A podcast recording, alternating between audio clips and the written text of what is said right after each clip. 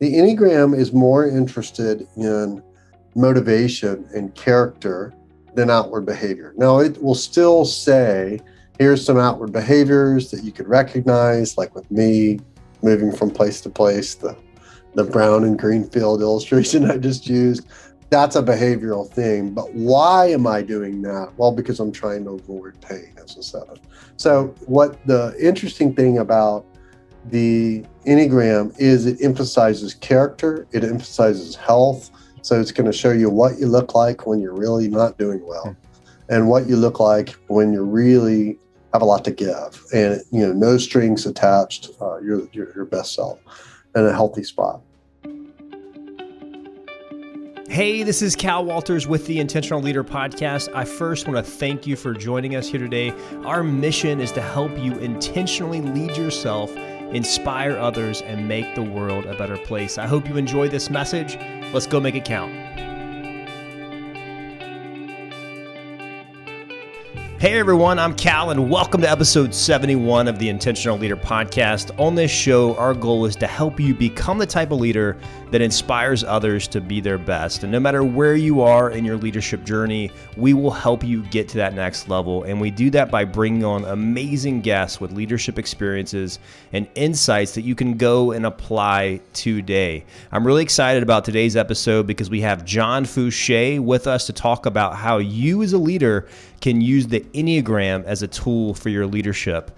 If you've never heard of the Enneagram, don't worry, John's going to explain it. He's going to tell us all about it. And if you're well versed in the Enneagram, perhaps you've never thought about how you can specifically use this tool to better your leadership and to better your team. I was first introduced to John Fooshee through Jim Freeze, one of our intentional leader team members. John is the founder and president of People Launching, and through that organization, John spends his time launching other people.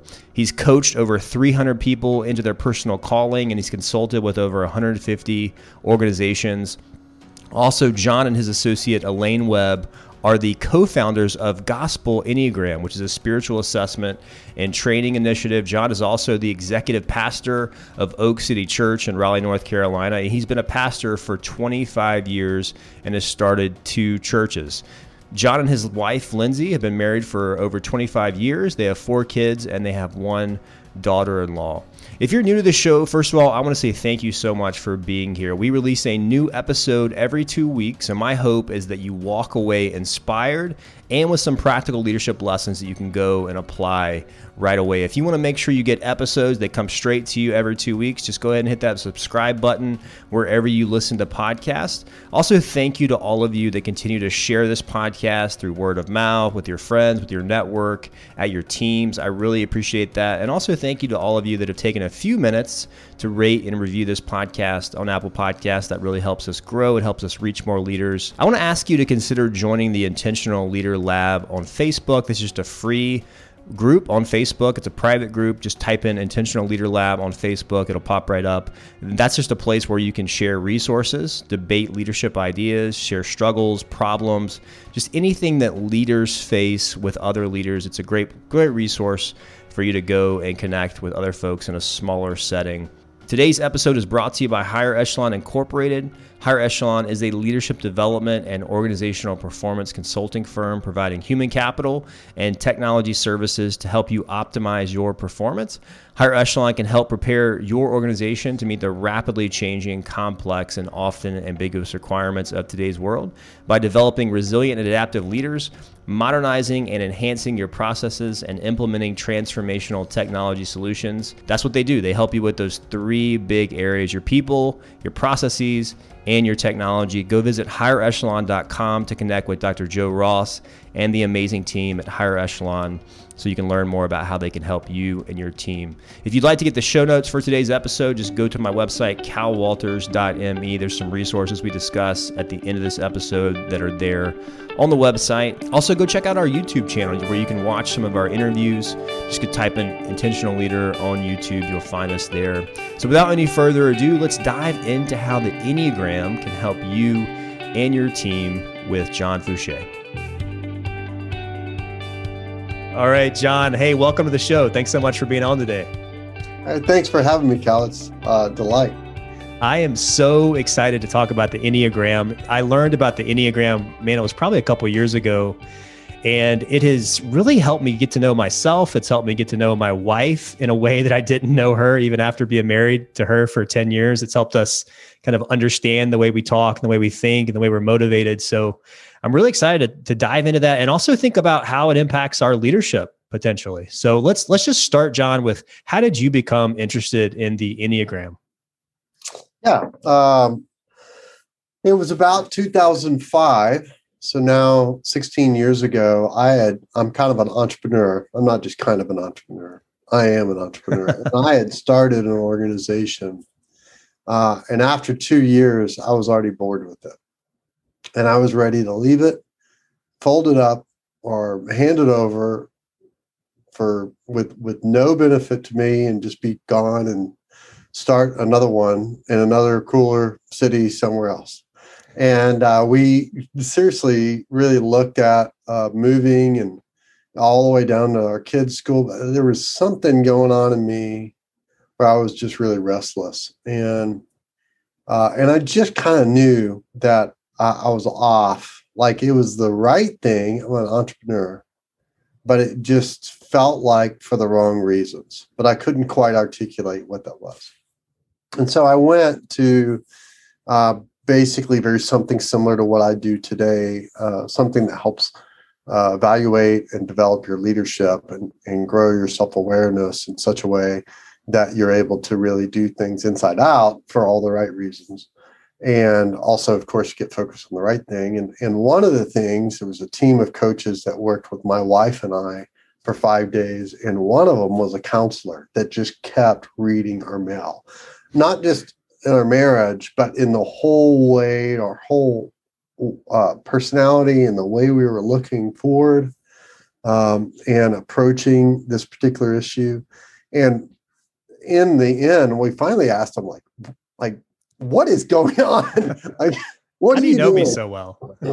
and he said, well, don't tell anybody, but I've the enneagram was really helpful with you too mm-hmm. and i'm like what's the enneagram and he pulled out a book and showed us and and it showed how you know i very much can be an adventure nut and always needing the next green field you know when this field is actually just shade less of green just to, not even dead but even slightly you know pale. I've got to find the next green field and he's like there's some motivations and some deeper reasons why that's not so good.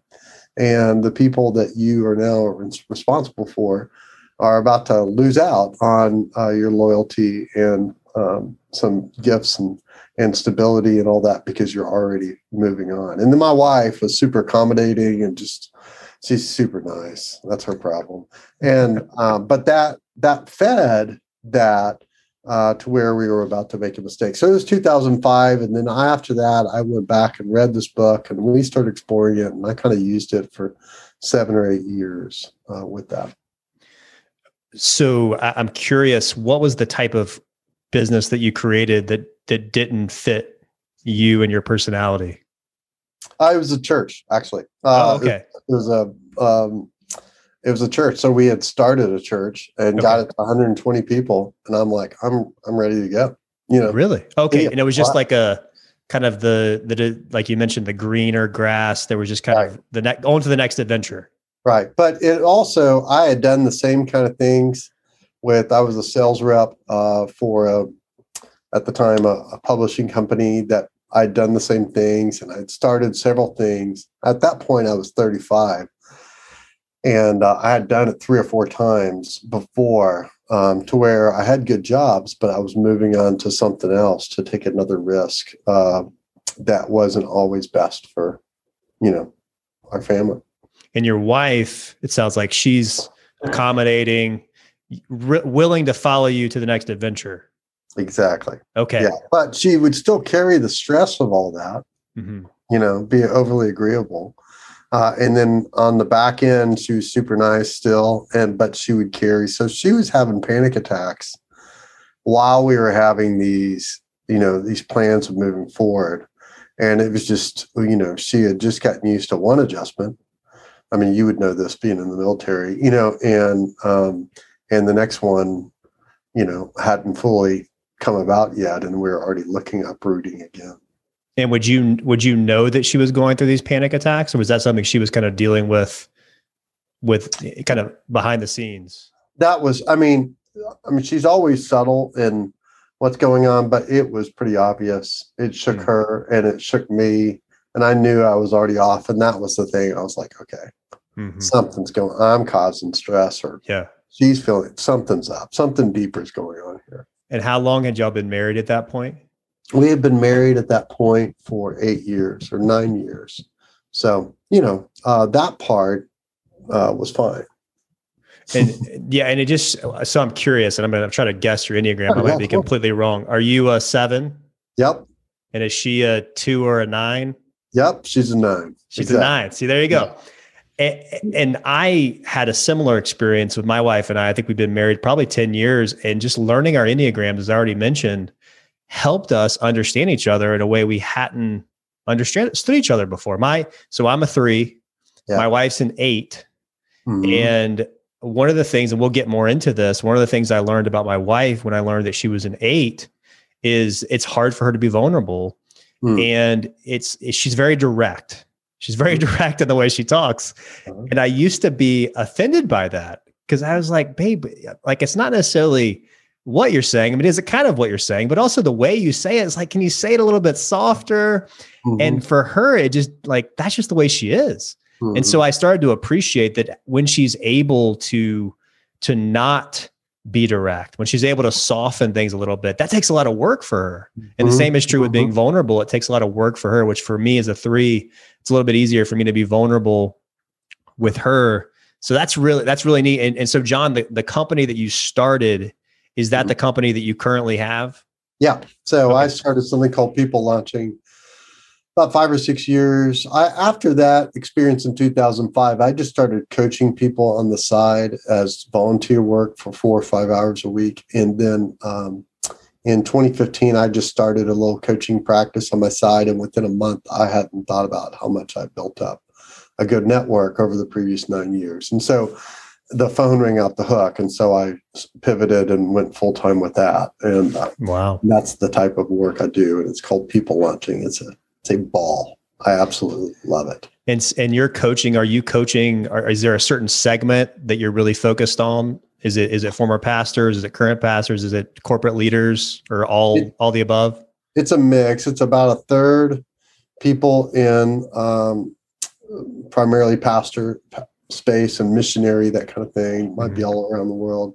A third are uh, business leaders that are trying to start a business that has a little bit stronger social cause with it.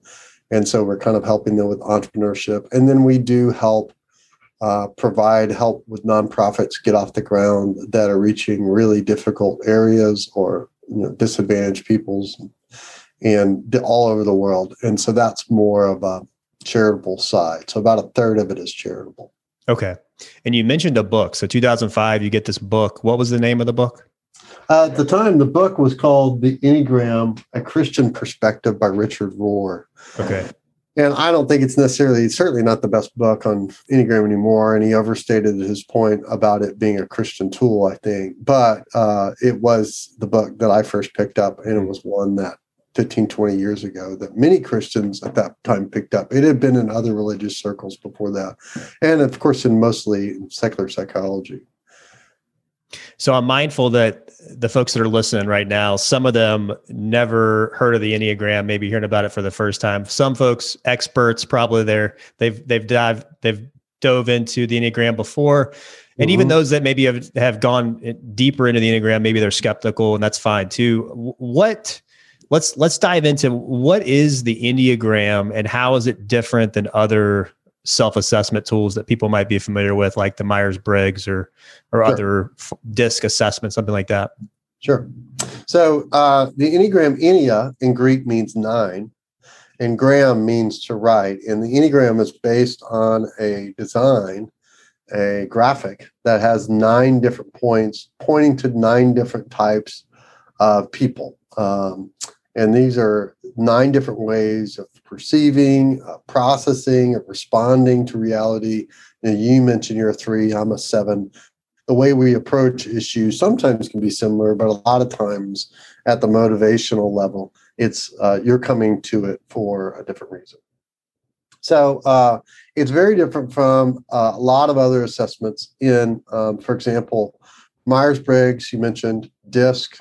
Uh, those are classic personality tools, and they're really helpful. I use them, but they tend to track behavior. Usually, uh, with a lot of leadership stuff, we talk a lot about Strength Finder. That's another one. It's a little bit better. It does go a little bit towards why you do what you do, but for the most part, it's ultimately tracking behavior. The Enneagram is more interested in uh, motivation and character than outward behavior. Now, it will still say, here's some outward behaviors that you could recognize, like with me moving from place to place, the, the brown and green field illustration I just used. Um, that's a behavioral thing. But why am I doing that? Well, because I'm trying to avoid pain as a seven. So, what the interesting thing about the Enneagram is it emphasizes character, it emphasizes health. So, it's going to show you what you look like when you're really not doing well hmm. and what you look like when you're really um, have a lot to give and you know no strings attached uh, your, best self in a healthy spot and so it's going to emphasize what the Enneagram would describe a little bit more like a vice and virtue, uh, how you change under stress, uh, for example, than the other ones will. Um, I think the Strength Finder is a little bit more specific and better. Uh, sometimes the Myers Briggs and DISC for actually uh, surfacing gifts of a person or talent, but uh, this is going to really help you with character. So the the difference with that is I think, you know, a lot of times, like if you're looking for a job, talent will land you a job, but typically character keeps you there. Mm-hmm. And so we need to know as employers, as leaders, whatever it may be, how people are perceiving process and responding to the workplace cultures, environments, the challenges that are coming our, our way so that we would be able to really uh, see are is this person off? Are they showing warning signs that they need a break, or uh, or is just just part of the way they approach a problem? That's really helpful. I, I was just taking a lot of notes there as you were talking. Um, so, in your view, it sounds like you could you could you could still use the Myers Briggs, the DISC, Strength Finder, yes. and the Enneagram can still give you something that those other assessments don't give. So if you're a leader out there and you're trying to get a better sense of yourself or your team, don't think that these are mutually exclusive. You could use right. all of these and it's going to maybe tell you something different or or in addition to these other assessments. That's right. That's right. Okay let's so i do want to jump into the numbers and, and we'll kind of go through them one through nine but I, i'm curious before we dive in you as a seven like what are some specific things that you've discovered about yourself? And we'll get more into like what a seven is but what what are some specific things that you've personally discovered about yourself since since diving into the enneagram? We already talked a little bit about the grass is greener thing mm-hmm. but are, are there other things that you've discovered since since digging into the enneagram yeah, for sure. So um, the Enneagram tends to emphasize nurture a little bit more of how how you grew up and how you learned to operate uh, as a kid. And I was the youngest of the family. Uh, youngest of the family tends to be a little bit more fun, or at least they they need to. Um, simultaneously, though, I think one thing that really did um, influence my childhood was I had asthma to very uh, all the way uh, from what my mother said, all this, I'm sure she overspoke a little bit, I wouldn't sleep through the night all the way until I was six years old because of asthma. Oh, wow. And she would have to rock me. And then later on, after we, I started finding some ways to improve my nutrition, she did. I certainly wasn't helping. But, uh, we our family was really wealthy and we ended up losing everything through uh, real estate crash. And for about 10 years there uh, in texas in the 80s we lost it all you know? And so there was a little bit of a season of pain in my family to where i started thinking hey when i go on a run when i go to school i get out of this really difficult family, even though it was a good family, but it was just a troubling time. Yeah. Uh, and but I became to to treat pain or difficulty um, as a way of I got to get out of here. You know, mm-hmm. adventures out there, and if I just go get a little bit of adventure, then I'm going to be happy. Well, you can see how that's fine to get a break.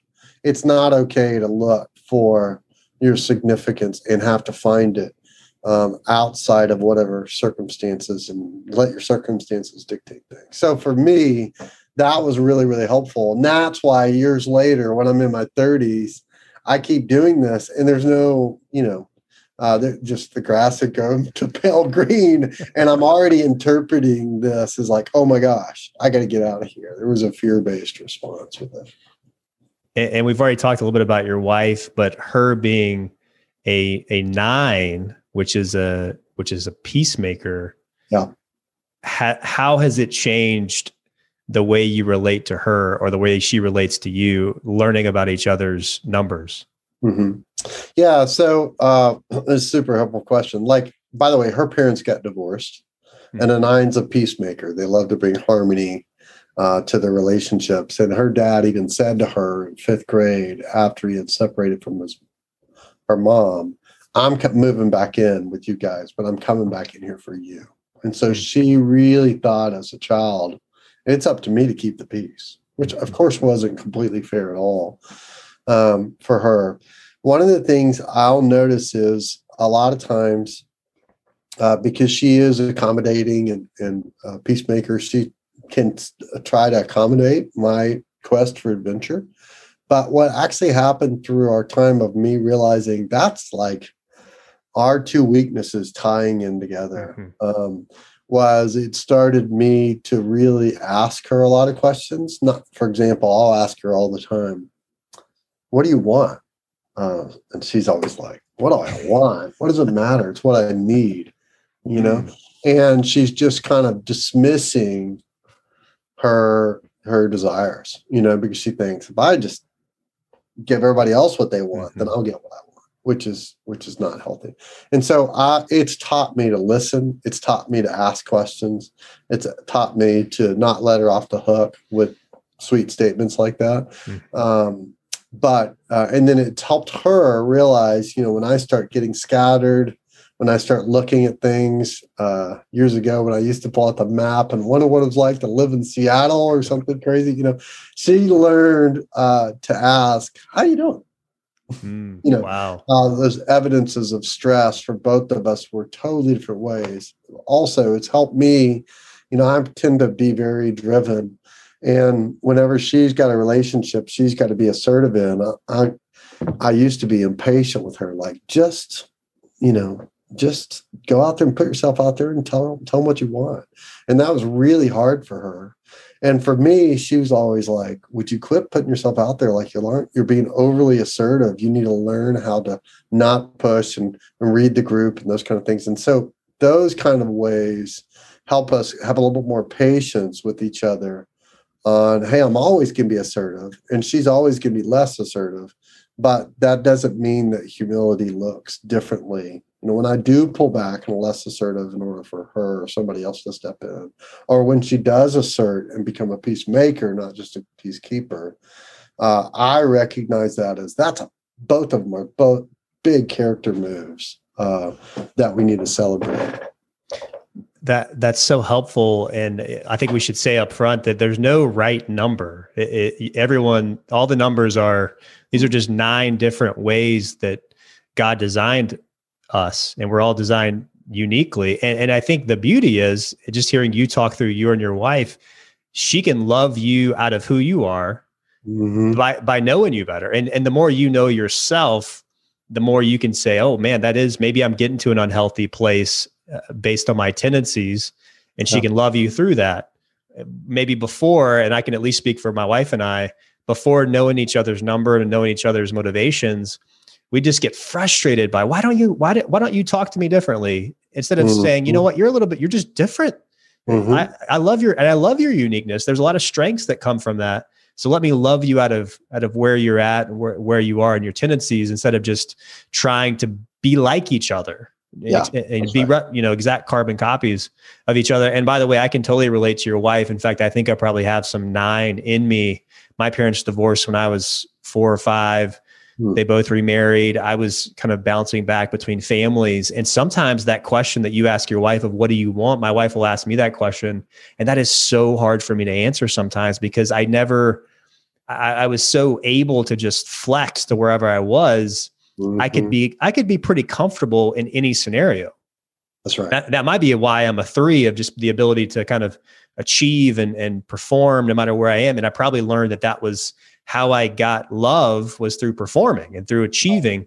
Um, but I can totally relate to that the difficulty of, of, of, actually being able to state this is what I want. This is where I want to go to for dinner, for example. Sometimes that's hard for me to say because I'm just like, hey, whatever, whatever you guys want works for me. Yeah. Um, all right, so let's jump into these numbers. So sure. let's start with with number one. Tell us what what is number one? What what's the motivation of a one? Sure. So we'll give these all titles just uh, to help you remember it a little bit. Um, we tend to call one as reformer.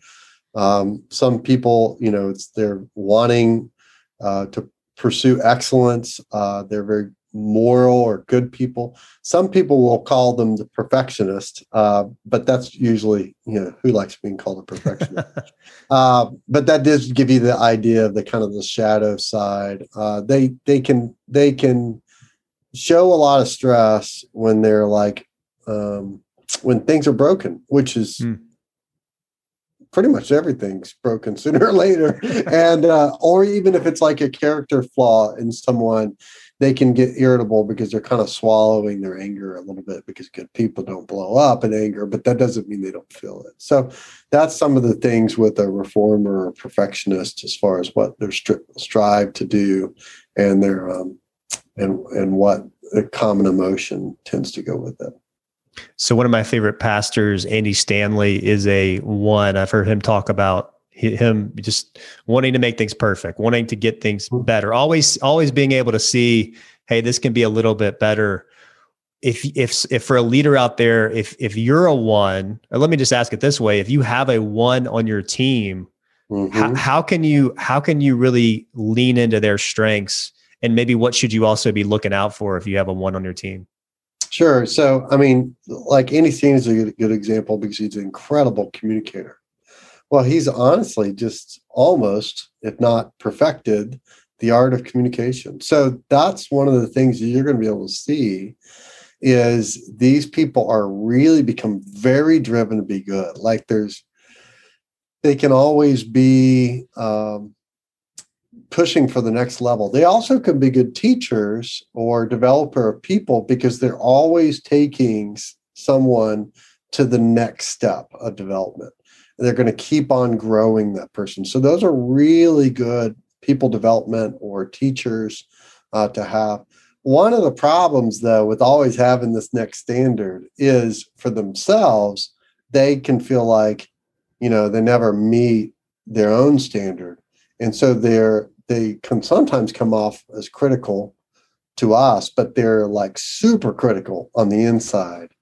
Uh, and so a lot of times they'll start showing their stress by a lot of uh, self criticism.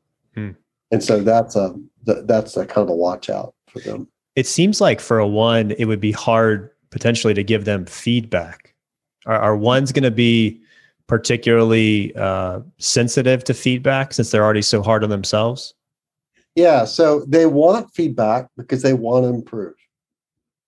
But they can be sensitive, um, but it, so it depends on how you um, how you do it, just like most of us. But I think that one's really because they're so good and responsible.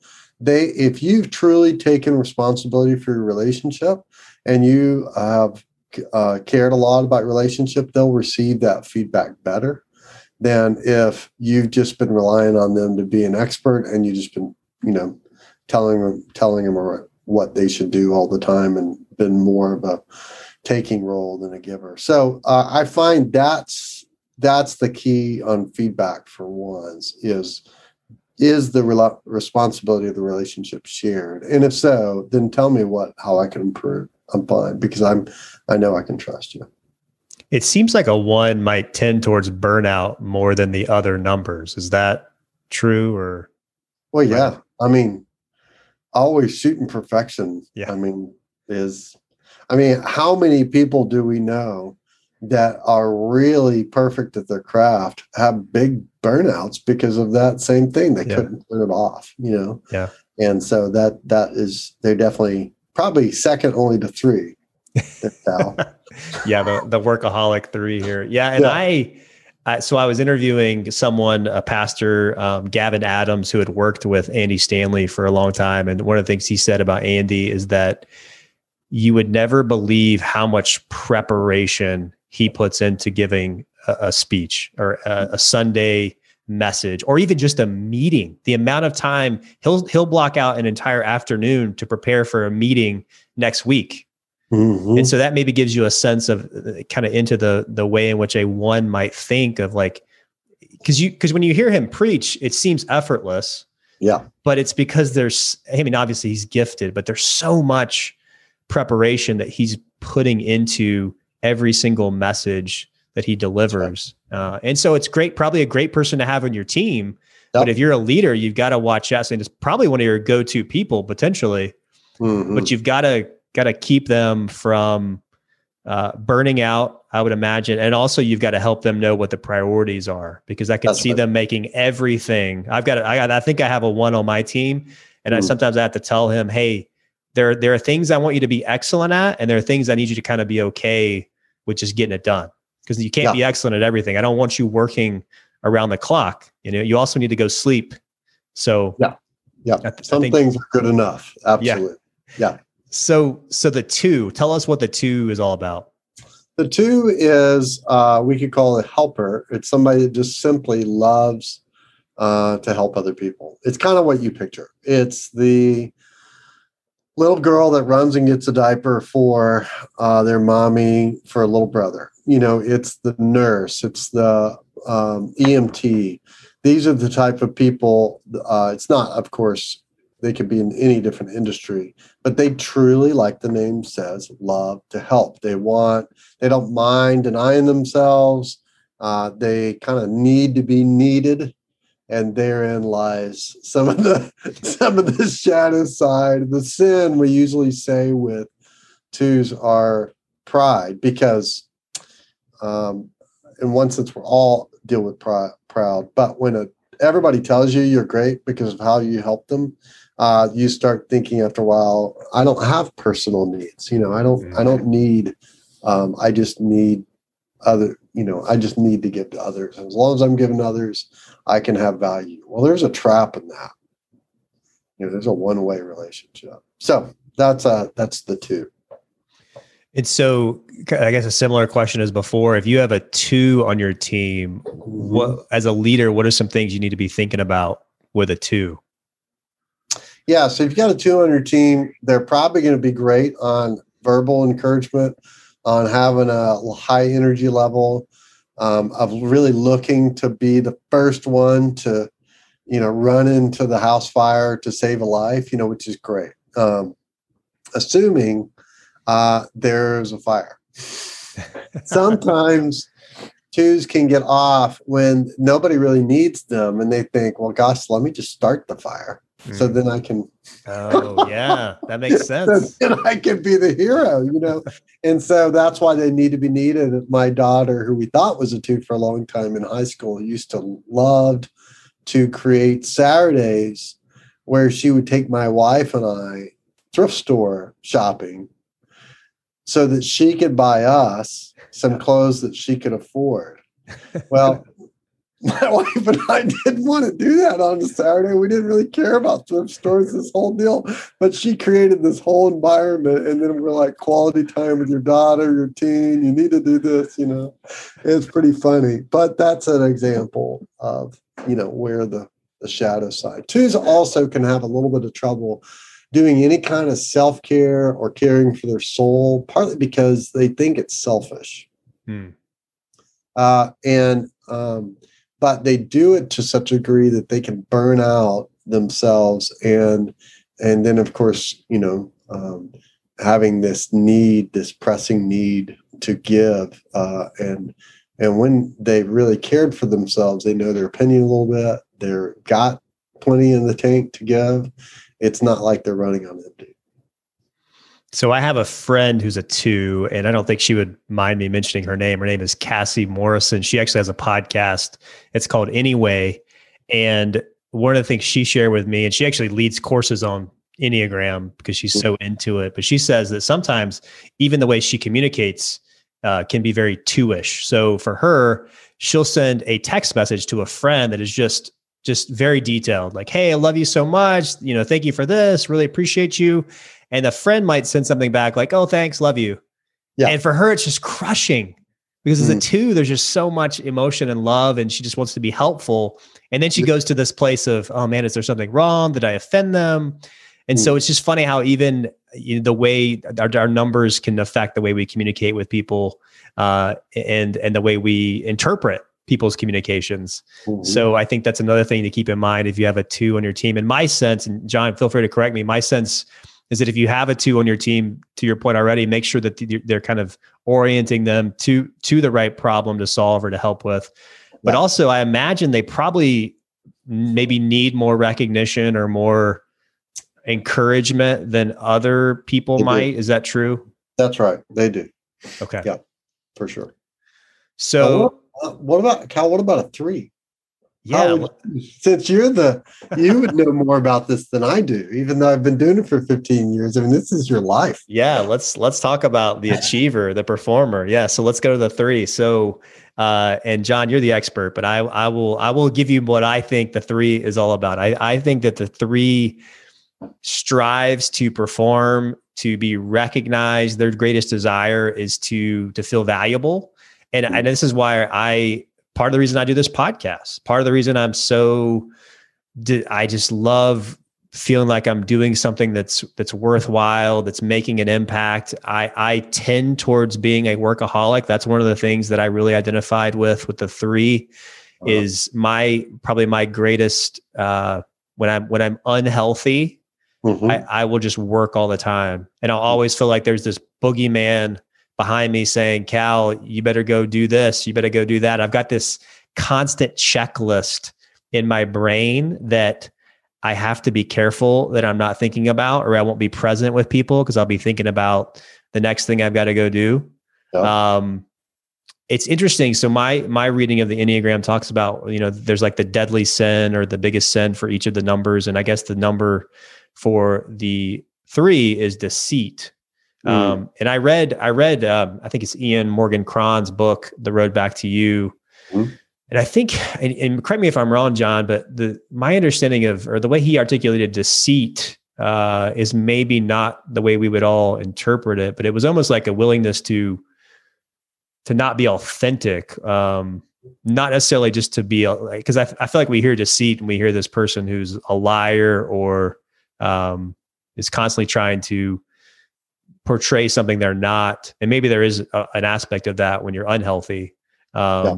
but i could certainly see where in my life i'm constantly trying to achieve and maybe there's a, a desire to on the outside look better mm-hmm. than even what's on the inside if that mm-hmm. makes sense so yeah right. um, so as long as people are perceiving that i'm achieving yep i'm good even though maybe on the inside i'm burnt out that's right. That's right. That's where I see that play out in my life.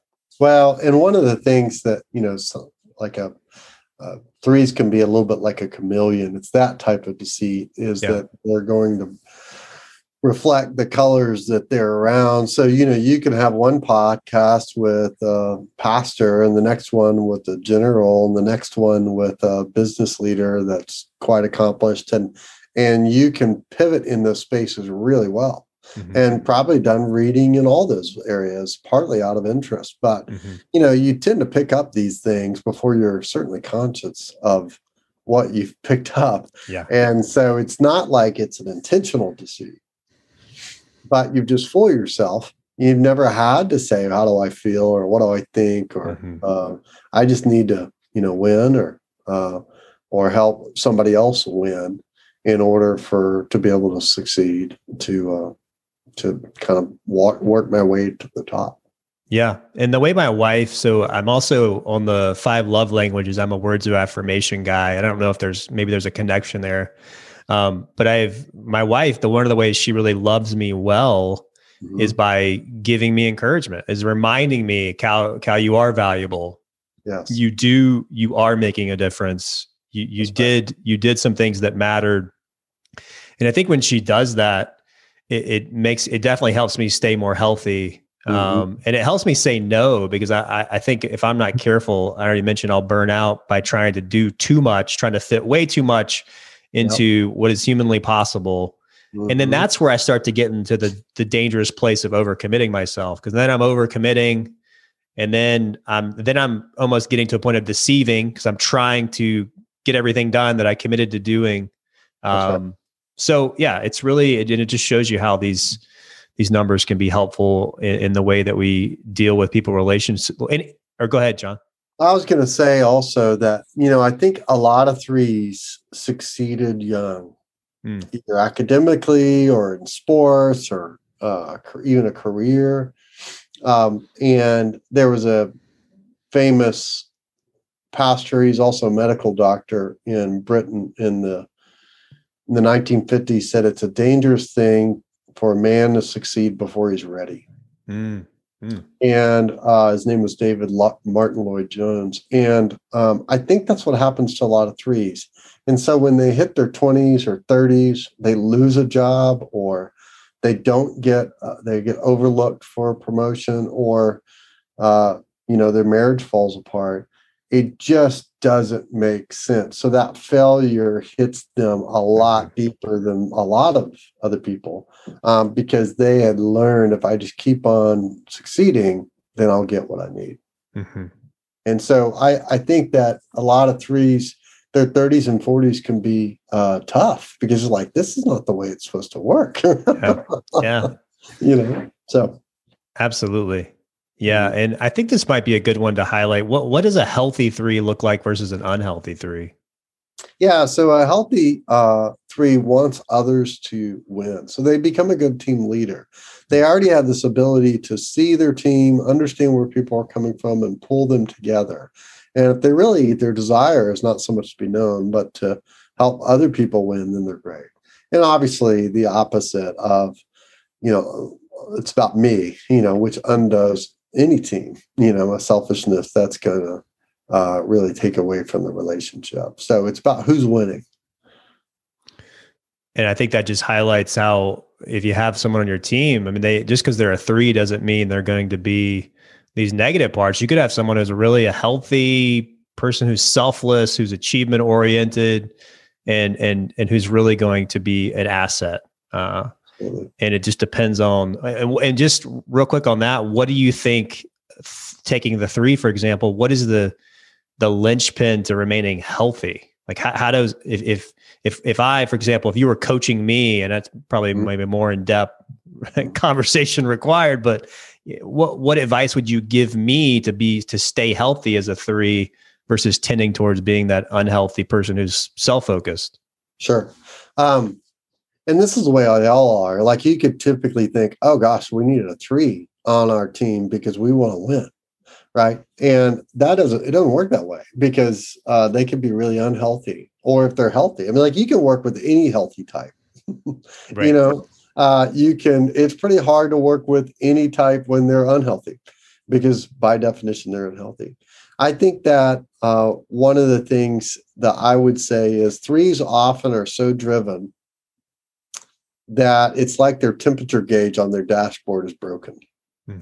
And a lot of times they don't know they're reaching burnout uh, and until there's steam coming out of the hood. And then sometimes they'll just keep, they'll think if I just push it a little bit harder, I'll get it done before, and then I can stop. And of course, you know, your engine can crack at that point. You get a major problem.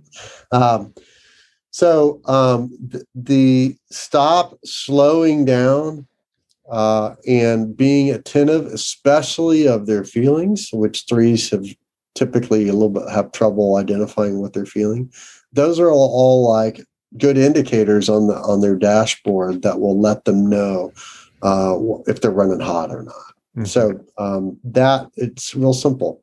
just a little bit less, being in a little bit less hurry to matter and to win uh, is going to help and to have a little bit more, a lot more self reflection is going to help them actually stay healthy, which of course helps them produce typically better. Any tips for leaders on identifying whether someone's a healthy, whether, I mean, any of these numbers, whether someone's a healthy person or an unhealthy person? Mm-hmm. Yeah, I mean, you know, there are certain things on stress that we're going to show a lot more. We're going to, you know, put our best foot forward, or we're going to push a little bit further. Uh, and, you know, there's going to be plenty of others that you could tell when somebody's relaxed or trusting, they're becoming more vulnerable. Uh, they're willing to admit their limitations uh, that are healthy things to, and especially if they still have a certain attitude that's really helpful to do it. The benefit of the Enneagram is it shows you how every type really shows their stress and that uh, sense of security very differently. And so uh, it's helpful to to regard the numbers because that will kind of give you the indicator mm-hmm. of stress. You know, some people like my wife at nine, she gets stronger, busier, or dri- more driven. That's a good thing. Mm. Uh, so that's the opposite of a lot of threes you know, a lot of threes need to shift into neutral every once in a while. Well, nine doesn't mind neutral. Nine's happy to just be pushed along, you know? Yeah. and so you can see how those are very different motivations and it can show itself in stress very differently. And that shows you how important it is to maybe use this on your team as a leader, as a coach. You can help, you'll know when your team members get into that place of unhealthy. Uh, but if but if they if you don't know that whether they're a three or a nine, you may not be able to interpret, hey, this person's getting towards burnout, this person's growing and getting more healthy in the time that we're together. So let's yeah. move on to uh, let's move on to number four. So what tell us about number four? So uh, a four we often called a romantic or an individualist is what I typically call it. They tend to be a lot more. They're very creative types. They're very authentic. Uh, they are often artistic and uh, just has a desire to be really significant. Uh, fours tend to grow up with somehow believing that something in them must be defective. Hmm. And so you could grow up in a family, you know, that where you have, such as yourself, a three and maybe a one or another number, and uh, those kids think this is great. We're fine. We're doing great. And the four is like, yeah, y'all kind of got it together, but there's something wrong with me. So, the of course, the sad thing about happening here is they start look. They can start looking for um, things that reinforce that message um, it also really develops their emotional life, but to such a degree, when they get older, they feel like they are their feelings because they're so emotionally attuned. Uh, they can also be uh, on a healthy point, though, realizing that, you know, when they realize they're not defective, that they are loved, uh, that they have value, they love, they can turn that around and bring value out in others. Like a counselor is a classic example of somebody that ha- might have been really in tune with their emotions younger and you know desire to be authentic and want other people to be authentic but as they grow and you know grow up that they're able to really bring value and help people process how they're feeling. No, you know, not all fours are counselors nor artists, but that gives you a little bit of illustration of their value there. Any coaching for leaders on if you have a four on your team, just some things to think about? Yeah, there are certain environments uh, for all types that are really important, but for four, you think about putting the four in the middle of a military or in the middle of a software tech firm. You know, um, I mean, it there's going to be there's going to be some challenges there. It's helpful to have those people because um, they're able to pick up on things that they wouldn't. But uh, you could certainly see how other environments, like working for a nonprofit or somebody that's in the arts, um, it's it's going to lend itself well towards that.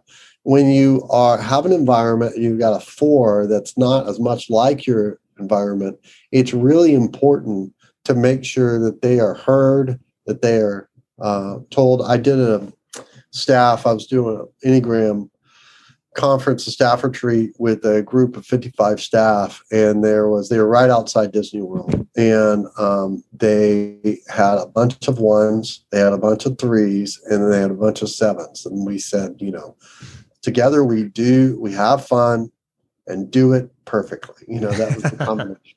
well, there was one four in the midst of that, and when it came up, and we had 55 staff in the room and he, uh, when this came up, he started to cry. He's like, it is wow. so hard to be in such a fun, excellent, achieving group and us blowing past the very people that we're called to serve. And mm. he's absolutely right on.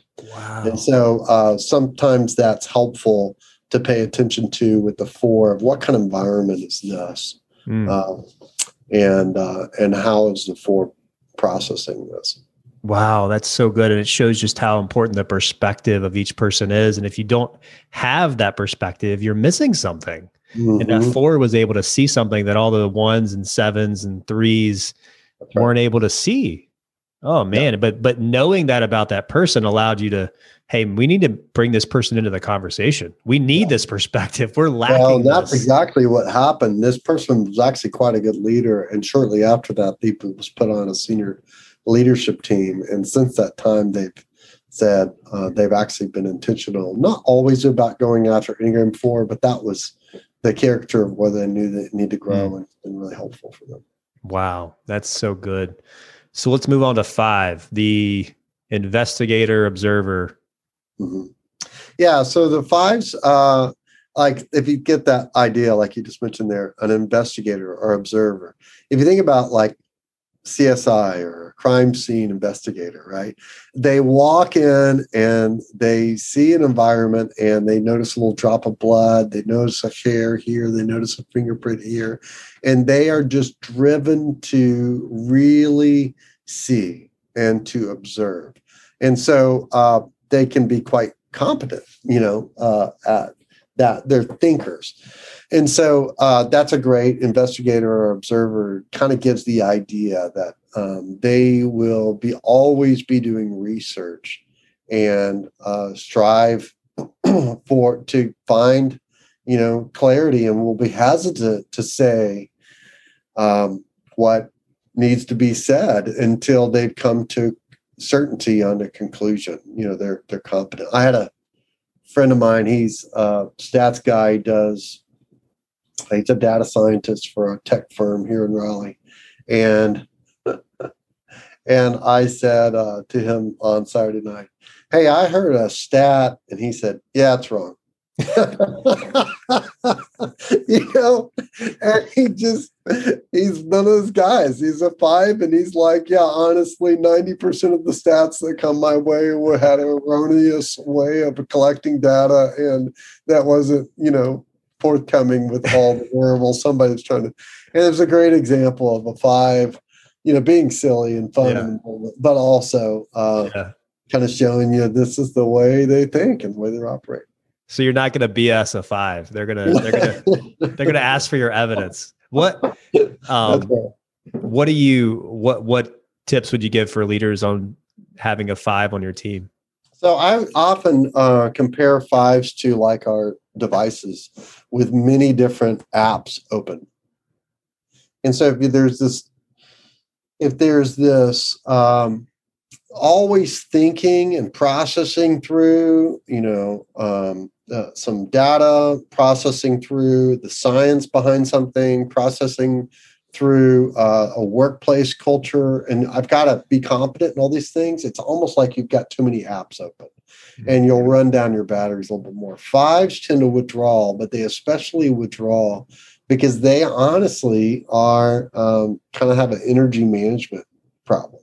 Uh, they, they can have be worn out quicker. So let's say you and I, you know, it's late in the day right now. If we said, "Hey, let's let's go out and you know go grab some beer and you know throw some chicken on the barbecue. Let's let's go." Um, a, we were inviting a five, a five might worry about that because he hadn't planned or she Mhm. hadn't planned for that time. But if he had been given enough notice, he could have like had some introversion time or some thinking time or Mhm. timed up, up for that uh, because he's honestly tired at the end of the day with all the apps or thinking Hmm. that doing so so that is something i think another thing for the fives is they're really wise because they thought it through. Mhm. and everybody wants more out of them than that they're willing to give. And and there is a sin there of an avarice a a hesitancy to share. Um uh, and part of that is that desire for competency. But um it's not greed in the sense of like they want more money but it is in the sense that they just want to keep their facts to themselves they want to keep all their precious research to themselves before they open up and it's helpful for us to give them a little space and say, hey, when do you think you could come back and give your consult or advice on this particular project or on my life? Uh, when when would be a good time for you to share your wisdom with me? And uh, you know, you schedule it. give them a little time. Think about it. So, okay, so then going to a six. Tell us about a six. So a sixth uh, is often called a loyalist. Um, like that's their strength, that they are truly loyal to you. Like they're the last ones to let you down. Uh, and so they care a lot about things being safe and secure. Uh, you know, honestly, their core issue tends to be fear. They can handle that with kind of a fight, flight, freeze, fawn, whatever, however you want to do it. But that's basically it. So this desire for support and guidance and to be loyal to people no matter what um, has a lot of uh, uh, fear driven behind it. And so the one of the best things they can do and worst things they can do is like be run worst case scenarios with you. So I don't know that about 15 years ago they came out with a worst case scenario. You know, how would you, you know, defeat a shark in the Pacific, you know, and, and then you, you kind of run that. Well, sixes do really well. But sixes are also good at looking at worst case scenario. I find them really helpful. I've got right now my assistant who's a six working on some policies for us to help forecast what could go wrong to save us some problems. Well, that's fantastic. Of course, the six can be um, uh, kind of a naysayer if they're always working on the worst case scenario. You feel like, dang, we just when we had a good idea and momentum, you're dismantling it a little bit, and you can understand why where that comes from. I can see this really being really helpful, uh, especially in my line of work as a prosecutor. We're often, I always bring my team in and I say, "Hey, let's let's poke holes in this case before the defense counsel does, before we Exactly. get to court, so that we can make this case better." So I think knowing that you have a six on your team can probably help make anything better if if Right. used in the right way. Any any tips for leaders on having a six on your team? Yeah, I think you know they really value loyalty, and you got to really have their back too. Uh, Hmm. And if if you're putting them in situations where you're not asking their advice ahead of time, like what you're describing there, um, you're missing the opportunity to use their gifts to show us what could go wrong. Um, and what actually happens is when things go wrong, they actually are really good in the moment because they thought through all the ways it could go wrong. Hmm. And so they actually are not as bad in a high stress situation or a catastrophe as you would expect. That you thought, oh gosh, they're going to go nuts. Yeah. They usually go nuts, but it's it's because they've thought it through and they can actually be quite pastoral, if I could use that term, Yeah. to with the people around them in the midst of it. So uh, it's really asking and tapping in on the front end of a problem for their advice. It really does help, and we tend to do that. We can tend to distance ourselves to worst case scenario kind of people because we see them as no people. But that's you know it is a gift, and we need to use it. Yeah, I can see how that would be super valuable in a team, and that's surprising. I don't know that I would anticipate that. I've never heard uh, that they respond maybe well i- un, under pressure, under stress when things go wrong. But that makes sense. They've kind of anticipated it. They've already they've already played this out in their mind. They're not. Yep. may- Maybe they'll say, "I told you so," but they're also going to be there to help you uh, in the moment. That's that's really cool. Uh, right. let's, let's talk about you, John. Seven. Tell us about sevens. So we covered it uh, before. It's this, uh, we tend to call them enthusiasts. Uh, you know, the sin there is gluttony or excessiveness, you know, more adventure or more spontaneity or, you know, not just two creamers, but eight creamers in your coffee. you know, it's like, you know, just this excessiveness. And that's because there's this almost hedonistic default of being satisfied. But really, it's like I said before, a, a avoidance of pain, a worry that if I go through pain, uh, if I go through sacrifice, then that, you know, there's no life. So, you know, a lot of times we know that love requires sacrificial love. But a seven wants to go straight from relationship where everything's okay to life, even greater, without having to go through sacrifice. And what they find, of course, is they mature and willing to enter into pain, especially in the pain of others, uh, is that actually what happens is uh, that's where the richness comes out in the relationship. And that's where uh, true trust is built in the midst of that. And so uh, the sevens can, when they're in a healthier spot, can walk through pain uh, and learn how to still bring hope to other people when um, you know things are tough, but they also are not trying to just restlessly escape. Hmm. This is the life of the party. I've always people have always told me the seven is the life of the yep. party. Um, what any tips for managing a seven? Yeah, so a lot of times when you give just, hey, I'm going to give you a directive and you just need to do this. Here's your one directive. That doesn't work well with sevens because they feel like they're trapped. But if you say, hey, let me give you a choice, would you rather do this or that? It actually helps them. Uh, or if you say, hey, I'm thinking you should do this, what are some other ways to get the big idea done here? The sevens are really good at strategy and they can come up with a, plan A, plan B, plan C, plan D really quickly. And so that's an advantage to you. But a lot of times, if you just keep giving uh, a directive on one thing, uh, they'll they'll after a while bolt because that's not the type of relationship as a you know they like to be encouraged by. It doesn't bring their gifts out as well. So let's move on to my wife, the eight, yes. the challenger. Tell us about tell us about my wife. So your wife uh, challengers are people that I often laugh, are people that walk into the room and say, All right, who's the leader here? They say this to themselves.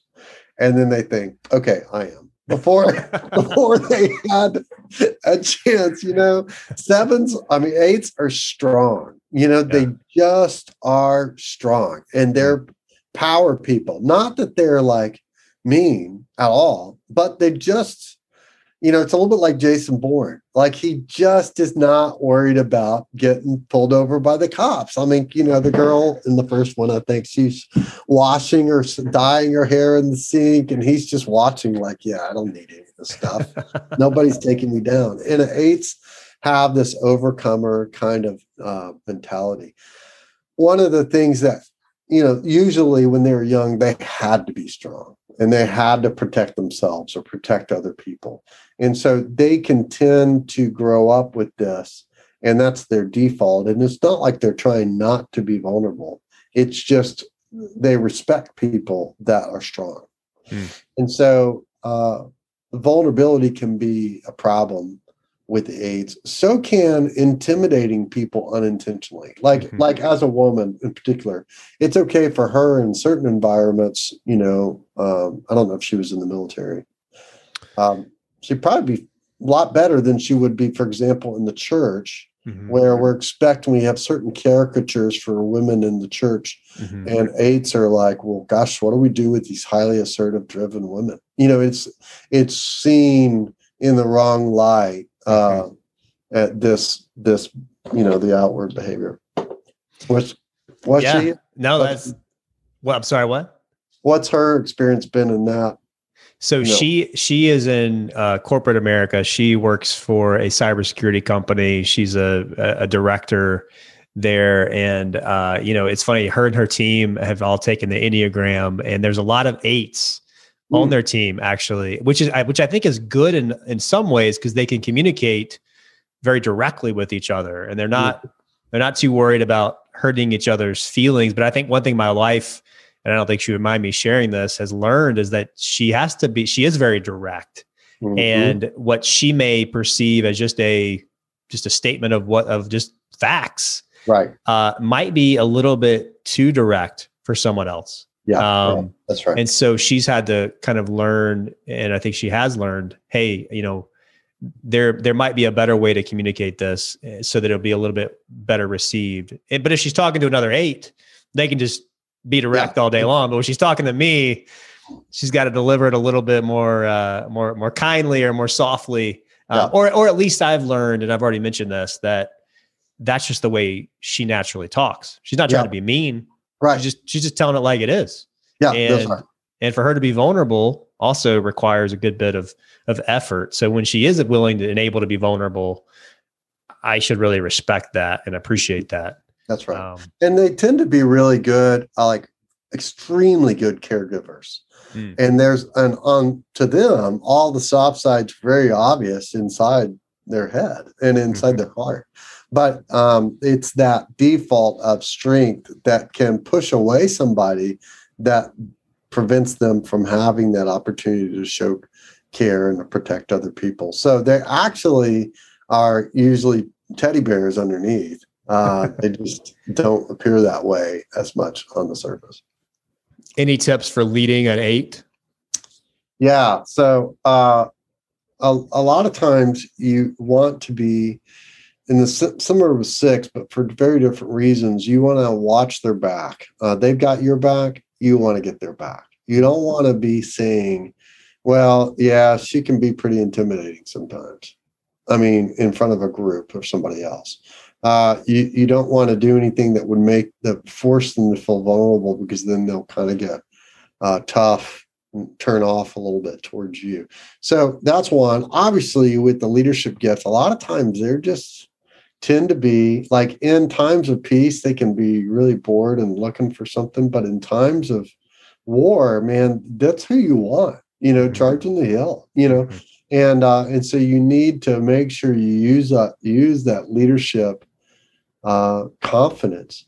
Uh, and yet at the same time, you have to be careful like, hey, this is actually a season for us to just coast a little bit. Let's mm-hmm. let's keep in mind of this, but your day will come so they need a task. They need to they need to be given something to to focus on. And my wife has said her fear is not necessarily to be in control. She just doesn't want to be controlled which was which is kind of a nuance that I, I never fully appreciated until we did the enneagram. So Ooh. so if i'm ever in a position of control making her feel controlled that's like her worst case scenario. Um, mm. it's not again it's not that she needs to be in control just yep. just be careful not to make her feel control, which is sometimes a, a hard needle to thread. Um, and lastly, let's talk about your wife. Tell us about the nine, the peacemaker. Like my wife is a nine. I said to her years ago, let's just be honest. If this marriage doesn't work out, it's not your fault. Obviously, that's a little bit of overstatement. You know, I recognize yeah. nines can be a part of breaking up relationships, but not very often. They just strive for harmony for the whole group, for everybody to get along. Uh, they just want all the other n- numbers to to be get along and peaceful, and uh, that's a really it's impossible job, you know. Um, but what they're what they you know they kind of grew up not saying like my wife, what do I want? You know, what do I need? Uh, they just think if I just take care of all these other people, and I'm able to empathetically know where people are coming from and help them cooperate, then I'll get what I need. And um, what tends to happen with nines is because because they don't stop and say, "What's my opinion about this situation?" Uh, we're all roughed because they usually are really good, kind of like a three in the sense of knowing where people are coming from, but also knowing how they need to get along to, to mediate and uh, and come together. Well, uh, when my wife shows up and she is about to really state the truth, it just is all almost always the exact mm-hmm. right word at the exact right time. Uh, last week, my boys, my younger boys, were in trouble and she came in, and I just looked at one of them and said, "Brace yourself." Uh, because and you're going to lose this one. Here you come. You know, and she came in and just said it straight. You know, mm-hmm. just called him out, and it just totally turned all of us around. Wow. But that took a lot of work and of course it's your house you get you get more comfortable with that yeah but it takes a lifetime to get yeah. good at some of these things and and for her she's gotten really good at being assertive and and knowing her opinion and knowing when to assert it because she recognizes that actually brings mm-hmm. peace it makes me think of something Susan Cain said, the author of Quiet. She said, There's no correlation between those who speak the most and those who have the best ideas. Mm-hmm. And it seems like to me, if you have a nine on your team, you're probably going to have to bring them to the table. You're probably going to have to maybe pull out of them their opinion at times. Is there any other tips or thoughts you'd give for leaders who are leading a, a team member who's a nine? Yeah, um, I, I, think a lot of times uh, we are they end up becoming really good managers. Um, and if we use them as a management of people, whether formally in a management role or in uh, functionally having to work and build a team, one of the things that we can overlook is just how good they are at helping uh, teams develop. But they carry a lot of stress because it's constantly a lot of work to get a team pulling together and working together. And so, uh, being attentive, stopping, asking, "What's your opinion? What do you think?" uh, if you and using their intuition if you were in my shoes what would you do or what do you think needs to happen here uh, they're excellent um, mm. at giving you the right call uh, they may not be the excellent the one to make the call and to take somebody to the next level you might need to leave it to you know your wife or you to be able to do that but they're the ones that will give you the right read mm. on it Oh, that's that's great. So, if people want to go deeper on the Enneagram, any recommendation, or I guess even just if they want to go take the assessment, any thoughts on where folks should go take the assessment, or any books or resources to go deeper? Mm-hmm. Yeah, let me give you a few. Um, uh, there are several assessments online. Um, a really uh, expensive, beautiful, well researched report is at integrative9, the number 9.com. Uh, but uh, they really do charge you a cheap one that is just as good, but uh, it's not pretty at all, is uh, called the Wagner Enneagram. It's at wepss.com. I find it really helpful. We developed, I developed ones in our church and spiritual Christian space called Gospel Enneagram, and that's free. And uh, and those are three assessments, all the way from expensive uh, and you know intended for the workplace and uh, secular workplace uh, to the Wagner, which is cheaper, um, not pretty, and then the uh, spiritual the gospel enneagram is what we have. Um, one of the books I've appreciated on um, leadership, there's a book called The Nine Types of Leaders by Beatrice Chestnut, and it's going to show you each number how you uh, like to be managed and how you tend to manage. You know, it's going to really be applicable in the workplace. What are the blind spots of these people? It's a really great um, book by Beatrice Chestnut, Beatrice Chestnut, called "The Nine Types of Leaders." And then you mentioned Ian Cron and Susan Stabile's "The Road Back to You." That's a popular Christian one. Uh, it's really done quite well. It's an easy read. It's really well written. So those are some resources there for you. Yeah, that's that's fantastic. And I'll put links to all of those in the show notes of this episode. And then John, if people want to follow you or connect with you or maybe even uh, learn more about your coaching, where's the best place for people to to follow your your journey and your work? Sure. We're at peoplelaunching.com, peoplelaunching.com. And um, you could reach out to me at john at peoplelaunching.com, send me an email. Uh, happy to uh, get what you need and you can read all about us. Certainly would appreciate that. That's awesome. Well, John, thanks so much. I have learned a lot today about the Enneagram, and I had read a good bit about this. And it's especially neat to hear about leadership and kind of fusing that into the conversation. That was not something I had spent a whole lot of time on. And uh, I really, I really am, am hopeful that those that are listening got a lot out of this today. And uh, feel free to shoot me a note or uh, John a note. Let us know what you think. Let us know what you're learning. Uh, let us know what number you are and uh, and how that's impacting your leadership. Well, John, thanks so much for being so generous with your time today. I really appreciate it. Yeah, and thanks so much for uh, all the questions, man. I, I really appreciate the interest. It's uh, I really respect what you're doing here. Hey everyone, I hope you enjoyed that conversation with John Fooshee. The Enneagram, whether you love it, whether you're skeptical, I totally get it. But it is a tool of many that allows you to understand yourself better. And it also allows you as a leader to understand the different motivations of the people on your team. And I encourage you to go take the assessment. If you haven't, please share with me your results. Just send me an email at cal at calwalters.me. Let me know what motivates you. Let me know what stood out to you.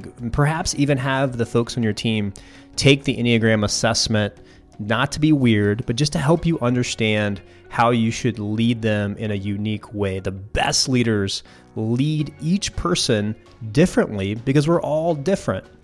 And it also allows us to tap in to those individual strengths of people. For example, a one who's really about making things right, perfection, really what a what a great thing to know about someone because now you understand that's what motivates them. Same is true with a seven. Maybe you know that they get bored easily with certain projects. So you have to make sure you're constantly shaping your communication with people differently. And this tool is just a one of many tools to help you understand the people on your team. Please go check out those resources that John told us about. I'll put links to that in the show notes. Also, hey, if you would like to partner with us, if this really impacted you or if one of our episodes has impacted you, I just want to encourage you to consider joining us on Patreon, just P-A-T-R-E-O-N dot com slash Cal Walters. You can give a dollar or five dollars, and that just helps us reach more people and helps us achieve kind of the ambitious goal that we have to reach more people. Friends, as always, thank you so much for being here. I truly appreciate you. I appreciate your time. I hope you were inspired by this, and I hope you have some practical tools that you can go and apply in your leadership today. Remember that life is short, so let's go be intentional and let's go make it count.